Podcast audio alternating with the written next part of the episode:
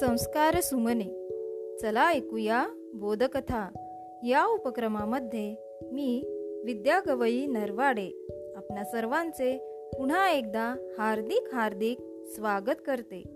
बालमित्रांनो आपण ऐकत आहोत सादाको आणि कागदी बगळे ही कथा. या कथेचा आजचा नववा भाग. चला मग ऐकूया. जसजशी सादाको अशक्त बनत होती तसा तसा ती मृत्यूबद्दल अधिक विचार करू लागली. आता शेवट मरण असेल की एक प्रदीर्घ झोप असेल. मला या सगळ्यांचा विसर पडावा सादाको विचार करत होती. कोसळणाऱ्या पावसाला थांबवण्यासारखी कल्पना होती ती.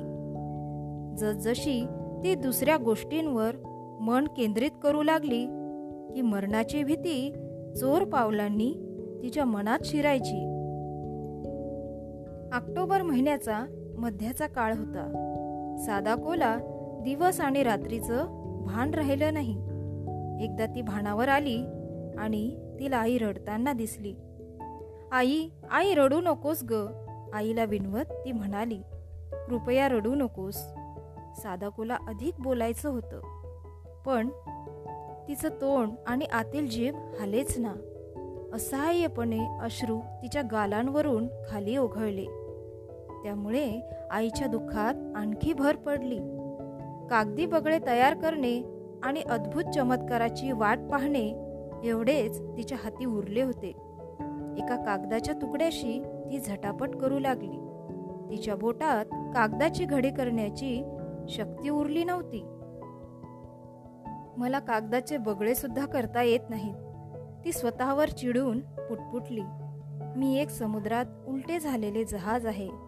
एका खोल अंधाऱ्या गुहेत सरपटत असल्याचा तिला भास झाला. पुन्हा झटझट कागदाच्या घड्या करण्याचा ती प्रयत्न करू लागली. सगळी शक्ती एकवटून जणू नियतीशी तिची शेवटची झुंज सुरू होती.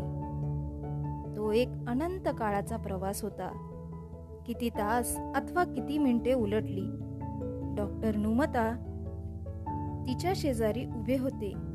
त्यांनी तिच्या कपाळावर हळूवार स्पर्श केला. जड अंतकरणाने त्यांनी तिच्या हातातील कागद काढून घेतला. आता विश्रांतीची वेळ आहे. बाकी बगळे तू उद्या करू शकशील. तिला डॉक्टरांचे शब्द अस्पष्ट ऐकू आले. गुंगीत असलेल्या सादाकोने निर्धाराने होकार दिला. हो उद्या आहे. पण तो उद्या जणू खूप दूर आहे. काही वेळाने सादाको घोंगीतून बाहेर आली. जणू ती झोपेतून जागी झाली होती. तिचे कुटुंबीय बाजूलाच उभे होते. सादाकोने सगळ्यांकडे हसत एक कटाक्ष टाकला. सर्वांच्या अंगातून चैतन्याची एक आशा उजळून गेली. पण त्यामुळे फारसा बदल होणार नव्हता. सादाकोच्या नजरेसमोर दिव्यांचा नाद सुरू झाला. अशक्त थरथरता हात उचलण्याचा ती प्रयत्न करू लागली. सोनेरी बगड्याला तिला स्पर्श करायचा होता. आयुष्याच्या पायाखालची वाळू निसटून जात असल्याची जाणीव डोकं वर काढू लागली. सोनेरी बगड्याच्या स्पर्शाने तिचे आत्मबळ अधिक वाढली. छताला टांगलेल्या बगड्यांच्या थव्यावरून ती हळुवार नजर फिरवू लागली.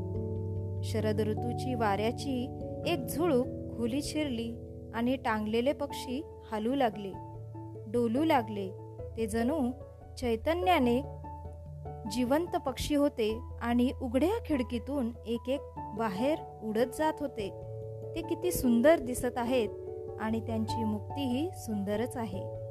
साधा कोणे समाधानाने आणि आनंदाने डोळे मिट मिटले. मात्र ती पुन्हा कधीच उठली नाही. बालमित्रांनो या ठिकाणी आपण थांबूया. उद्या पुन्हा भेटू उद्याच्या शेवटच्या भागात. तोपर्यंत घरी राहा सुरक्षित राहा आणि मास्क वापरा. धन्यवाद.